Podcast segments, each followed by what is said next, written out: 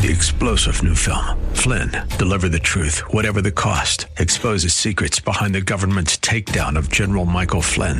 Flynn knew what the intel world had been up to. He ordered the first audit of the use of contractors. This set off alarm bells. He told the truth. He was the most dangerous person for Donald Trump to hire. They had to get rid of Flynn.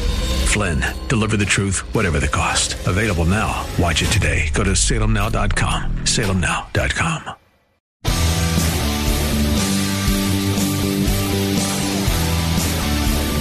looking for truth from God's Word that you can understand and apply to your life? You'll find it today on Make It Clear with Dr. Stan Ponz. Listen now as Stan makes it clear.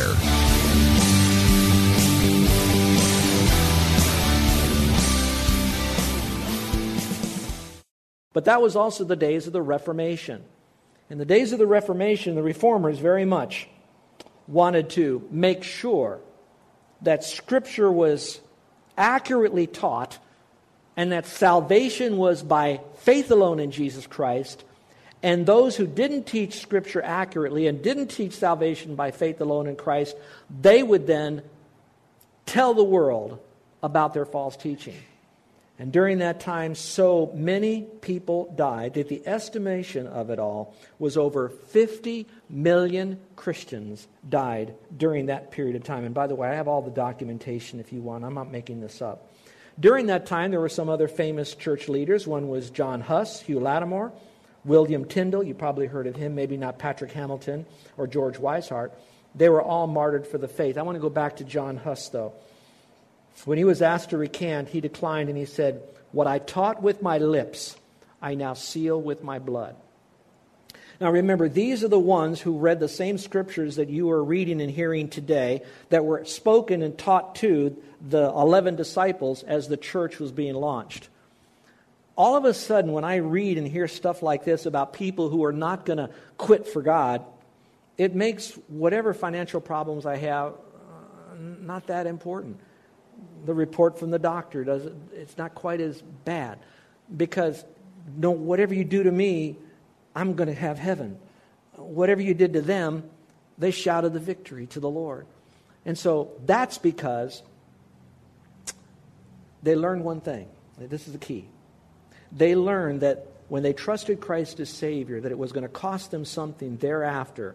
And they learned to depend upon the holy spirit which i'm going to be teaching about in just a moment so you can't just do this by bucking up and getting around some people and kind of, I can do it, I'll take my stand for the Lord. It's going to take a supernatural courage that only the Holy Spirit can give to you at that last moment of your life.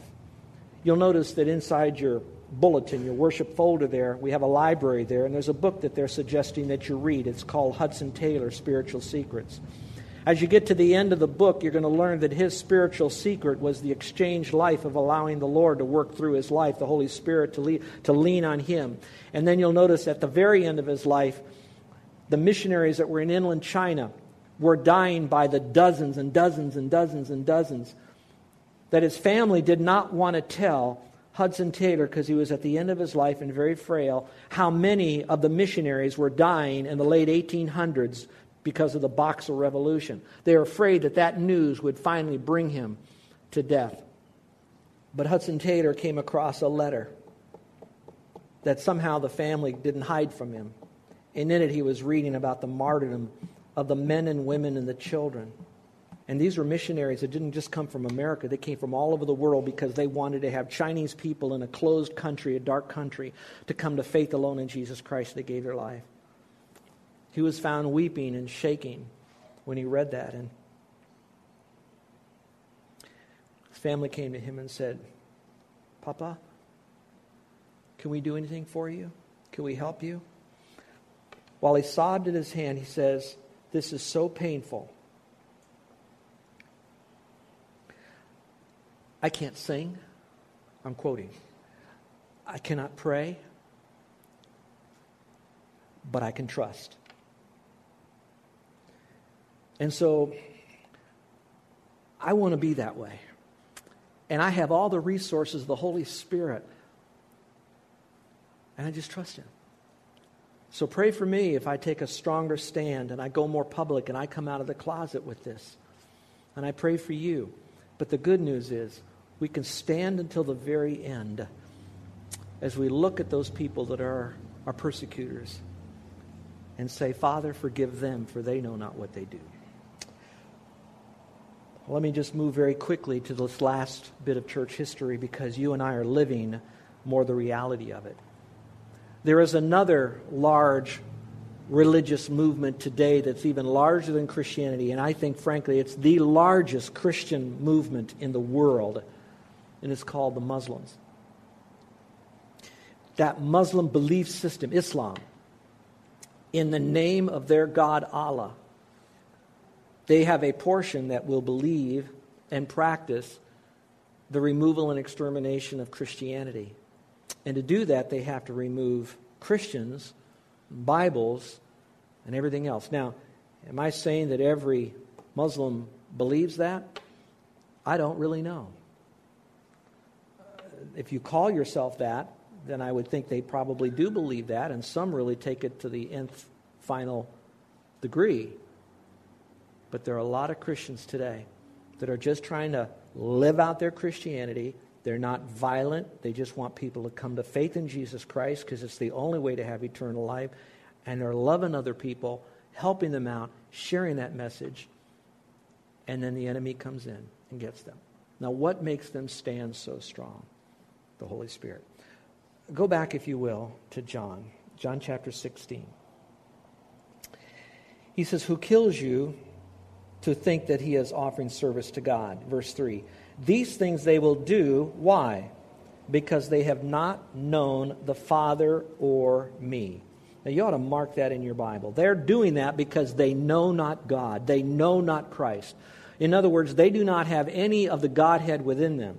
When you trust Christ as your Savior, we know that Christ is in you, the hope of glory. We're going to learn the Holy Spirit is in you, so you are partaker of His divine nature. And so you would not do that to fellow Christians. All right? But they would do that because they really know not God. So the best way to hopefully end that is to help them to know God in Christ. A little bit further, it says in verse 4 But these things I have spoken to you, there's that so that again. So the first thing is, so you won't be in the dark. And when the hour comes, you may remember that I told you of them. I'm now telling you. These things I didn't say to you at the beginning because I was with you. In other words, I took the brunt of all this stuff for three years. You guys just kind of saw it kind of come on me. Well, I'm going to be gone, so all this avalanche of persecution is going to come on you big time, guys. So I kind of shield you from it. I didn't tell you then, but I'm now telling you, though. I want you to know this, that it's going to come, and you'll remember this when it happens. Well, the good news is, is we can look back and see that these men stood strong all the way to the end. The only apostle that Jesus had that didn't die a martyr's death was, oddly enough, the writer, not the author, but the writer of the Gospel of John, John himself. Although we do know that because he took a stand for God, they took him and they boiled him in a vat of hot boiling oil. He didn't die, they just wanted him to be so disfigured and so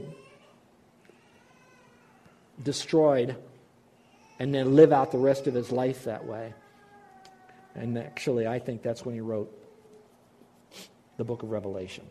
All right, verse 5, it says, But now I'm going to him, Jesus says, who sent me, which be the Father, and none of you ask me, Where are you going? Well, that's not exactly true. Uh, here's what I mean by that, so you don't think I'm thinking that Jesus is telling a lie. Peter and Thomas said to the Lord, Ask the Lord, where are you going? But they didn't ask it the way he said it right here. They were asking it more like, Where are you going now? Are you leaving us right here? Where are you going? We want to be. So it was all about them, not about, Lord, where are you going? It wasn't like, it's about you. And that's why he's saying here, nobody asked, Where am I going here? Where are you going? Like they really wanted to know. It's all about themselves. So verse 6 says, But because I have said these things to you, Remember chapter 15, chapter 16? Sorrow has filled your heart. Can you imagine the amount of sorrow that they're now having? The sorrow that the King of Kings is going to leave? The, the greater sorrow now that they're going to have to face this persecution? I want you to feel for just a moment if you got the most horrific news in the whole world, you now heard that. You have cancer and it's terminal, and when you die, it's going to be a painful death, mostly alone, without any pain medicine. Your heart would be pretty sorrowful too. It would probably be trembling. And that's pretty much what they're hearing here. Now go to verse 7. But I tell you the truth. It is still to your advantage that I go away. Now, why would it be to their advantage? Because for him to, watch this up here, I'll describe it by doing this. If the ultimate is Christ to be glorified, and he's going to get to the glorification. The only way that's advantageous to those guys and to us today is if on his road to glorification, on his road to heaven, he would go by way of Golgotha. You catch that? So he went by way of the cross. So it's advantage that I go. If I don't ever go, then that means I don't go to the cross. If I don't go to the cross, you don't have your sins paid for, and you're still going to get all this junk because you hung on to me, and you'll die and go to hell. That's kind of between the lines of what he's saying. So he says, I still have to go. It's advantageous that I do all of this. And so, for you and me, for a moment, we ought to just say, Lord, I want to thank you for all the wonderful gifts, but I want to thank you for this the gift of eternal life that's found in Jesus Christ our Lord and what it cost you for me to have that gift. That's the greatest thing you can thank God for in this whole world because that's what's the advantage to us. So it goes on to say here, this is the great advantage that I go away. And then he says, For if I do not go away, the Helper will not come to you, but if I go away, I will send him to you. All right, take a deep breath, everybody. I got five more minutes to get through the rest of this outline. And I think that it would be wiser for us if we take a pause right here and invite you to be back with me next week. And I'm going to finish up the rest of this. But I encourage you to read through the, don't pack up, don't pack up, to read through this material. But I want you to read through this with a greater mindset of knowing that the Holy Spirit has been given to me to live this life here in victory, but also to stay, stand strong when I, quote, go public with my faith for Jesus Christ. You've got to come back next week because next week we're going to talk about the Holy Spirit being in us. We're going to talk about what does the Holy Spirit do to the unsaved world. Watch this, watch this. On our behalf, He already sets the unsaved world up for our coming, for our coming with the message. Then I'm going to talk about what does the Holy Spirit do for us today just so we can make it through life today, how he guides us in three particular areas. So you want to come back for that so that you could understand now I can stand strong. Especially you kids that are going to be going off to college. I know you may be going off to a secular university and I I just want you to stand strong while you're there, but when you do and you do stand strong and you get that persecution, I want you to remember that right here back in this little church in Honolulu, Nuuanu, that you heard about Jesus Christ that said he sent you a helper. And next week, we're going to show you how he really helps you to stand strong when you want to go public for your faith. Let's bow our heads and close our eyes and take a few moments alone with the Lord. Now, some of you, the, the thing you might want to be thinking about is maybe about where you're going to spend your eternity. We know we are all going to die when I face the families and the people at the funerals that I do, at the very end, I kind of remind them that it takes a funeral and being at it sometimes when we see the ashes or the urn and the casket and the body of a loved one or friend, that for that brief moment, our world shuts down and we begin to realize that we someday, very likely, will be in an urn or a casket in the ground or a crypt that means we will die. And now we have to figure out what's going to happen after we die. Now, some will come up with their own philosophy of life. My question is how do you know that's right? And so that's the time for you to ask yourself why am I here? And where am I going? And Jesus Christ said all of that to these dear men and told them what that message should be to a lost and dying world. And that message is that Jesus Christ is God. And when he said it, it was the only God. He is God, not a God. He is God. He is not the mighty God, He is the Almighty God as the mighty God. And that he came to this earth for the express purpose of taking upon himself the sin of everyone. 2,000 years ago. So he wasn't some martyr that died accidentally because he got a raw deal from the government or from the religious leaders. He was one who was born to die. He knew he was going to be the sacrifice. He knew ahead of time that he'd be, so to speak, the one that's going to have to step in front of the bullet for humanity. He came knowing that. And so when Jesus Christ went to the cross, he then took all your sin on himself then. If he died there, that wouldn't have been enough. The resurrection is what proved that he was God, the only one that had the authority over life and death and life again. And so when he finished paying for that sin in that split second of his death on the cross, the payment for our sin by Christ on the cross satisfied the requirement to God the Father that the sin was paid for. Because the only person who could pay for it was Christ. The only way it could be paid for was by a bloody death.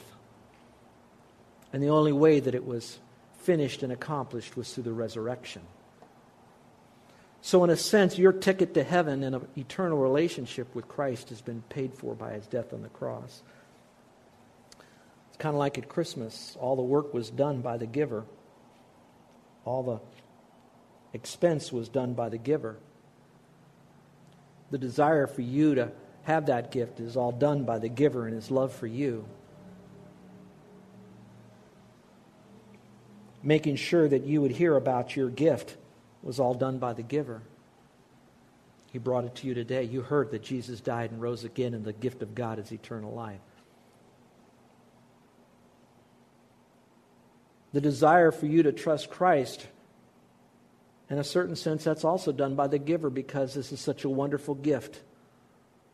And He's placed it before you, and He made it so easy that it wasn't by your good works or money or you just take it just as you are still a sinner, but with your sins paid for.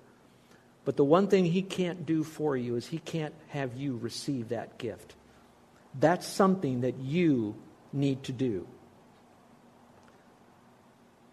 How many times he's going to offer you the gift before you trust him, before you die? I, I don't know.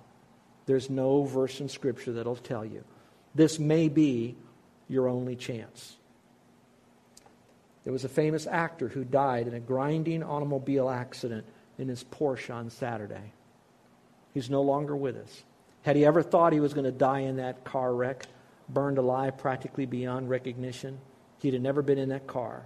He didn't know. I'm not trying to scare you, but I'm trying to let you know the urgency of life and death and your opportunity to trust Christ. And the very fact that those 11 men endured their persecution and died that for 2,000 years others have given their life for you, in a sense, so the message would carry on to today. So, my dear friend, would you right now, where you are, simply say to the Lord in your own heart and mind, Lord, I know I've done things wrong. I know I haven't been too bad, but I also know that I'm still a sinner. And Lord, I come to you knowing that I'm separated from you, and I don't want to die and be separated from you for all eternity. I know that I have to be perfect to go to heaven, but there's no way I'll ever be perfect because I already have sin on me. I'm, I'm already messed up.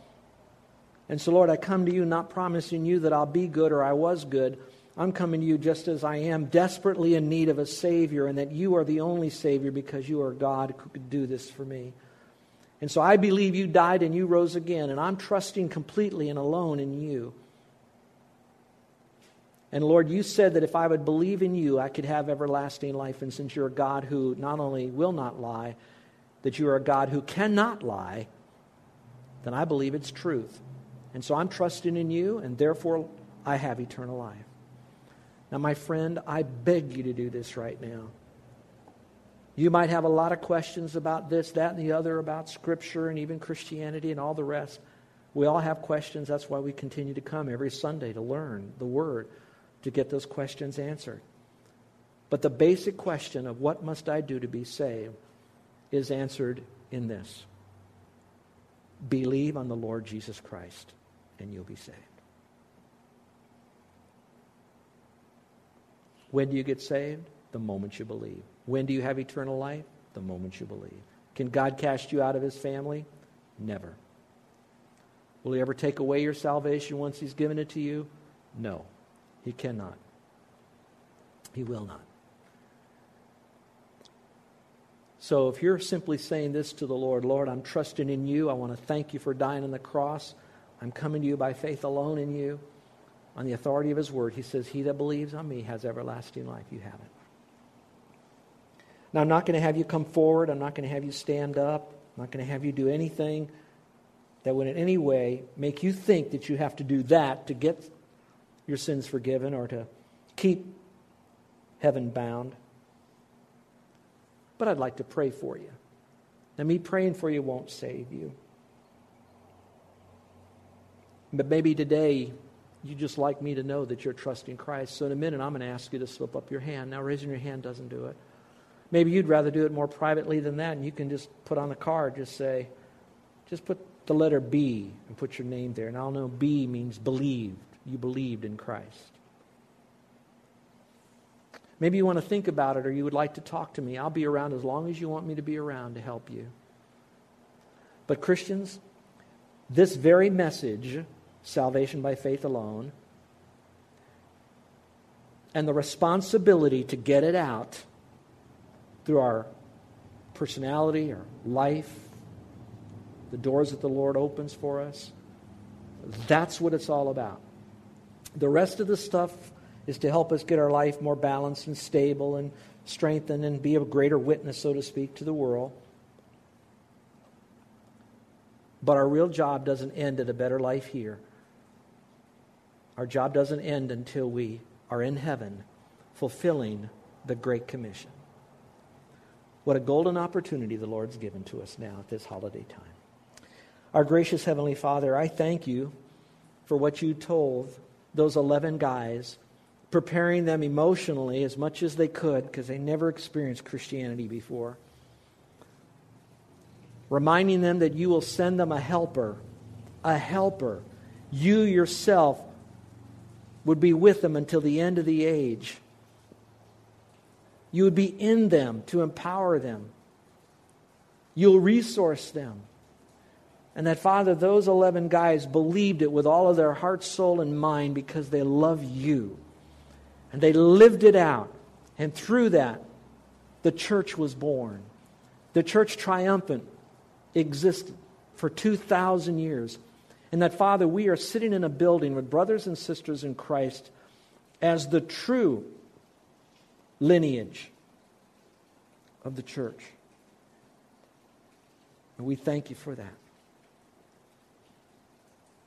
Now, Father, I pray that as we partake of this bit of communion here this morning, that we would realize that we don't do this to go to heaven, but we do it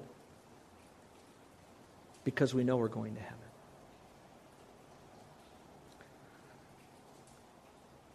Now, folks, I want to pause in the middle of my personal conversation with the Lord.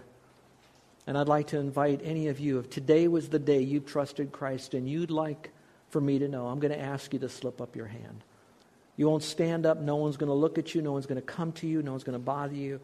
But when I continue and finish my prayer, I want to thank the Lord for you and the decision you made.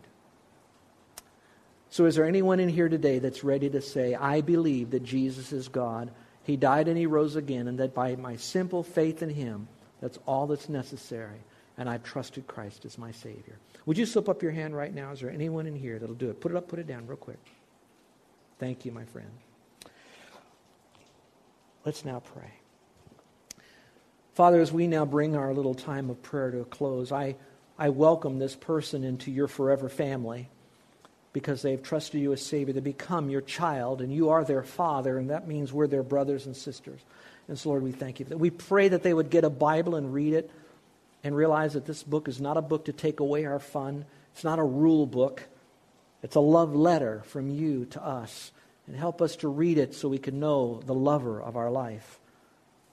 And Father, I pray that we would talk to you in prayer, not little stilted, now and lay me down to sleep speeches that we find in the back of cards and booklets and pamphlets, but that we just spill our, our heart unto you, Father,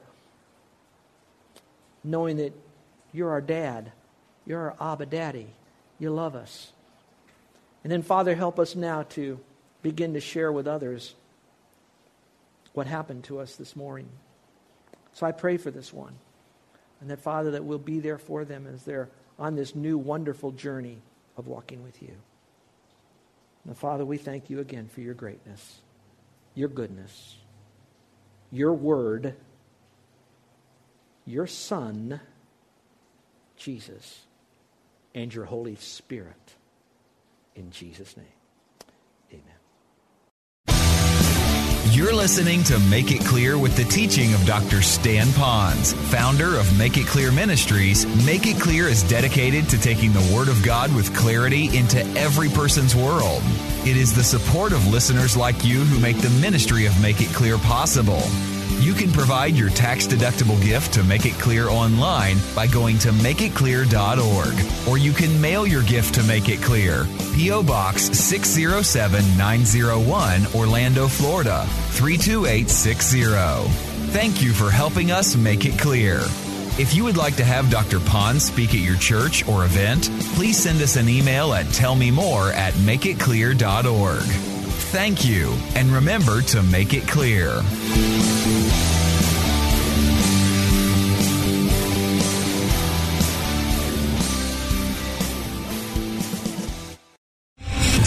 General Michael J. Flynn, head of the Pentagon Intelligence Agency, knew all the government's dirty secrets. He was one of the most respected generals in the military. Flynn knew what the intel world had been up to, he understood its funding. He ordered the first audit of the use of contractors. This set off alarm bells. The explosive new documentary, Flynn, Deliver the Truth, Whatever the Cost, uncovers the facts behind this scandal. Flynn told the truth. He was the most dangerous person for Donald Trump to hire. I find out the worst enemy that I'm going to face in my life is right here in America. They took my assessment and they wanted me to change it. And I was like, I'm not changing it. They had to get rid of Flynn. With in depth interviews, archival footage, and never before seen personal records of the man behind the headlines. I just felt like I was drowning. Flynn, deliver the truth, whatever the cost. Available now. Watch it today. Go to salemnow.com. Salemnow.com.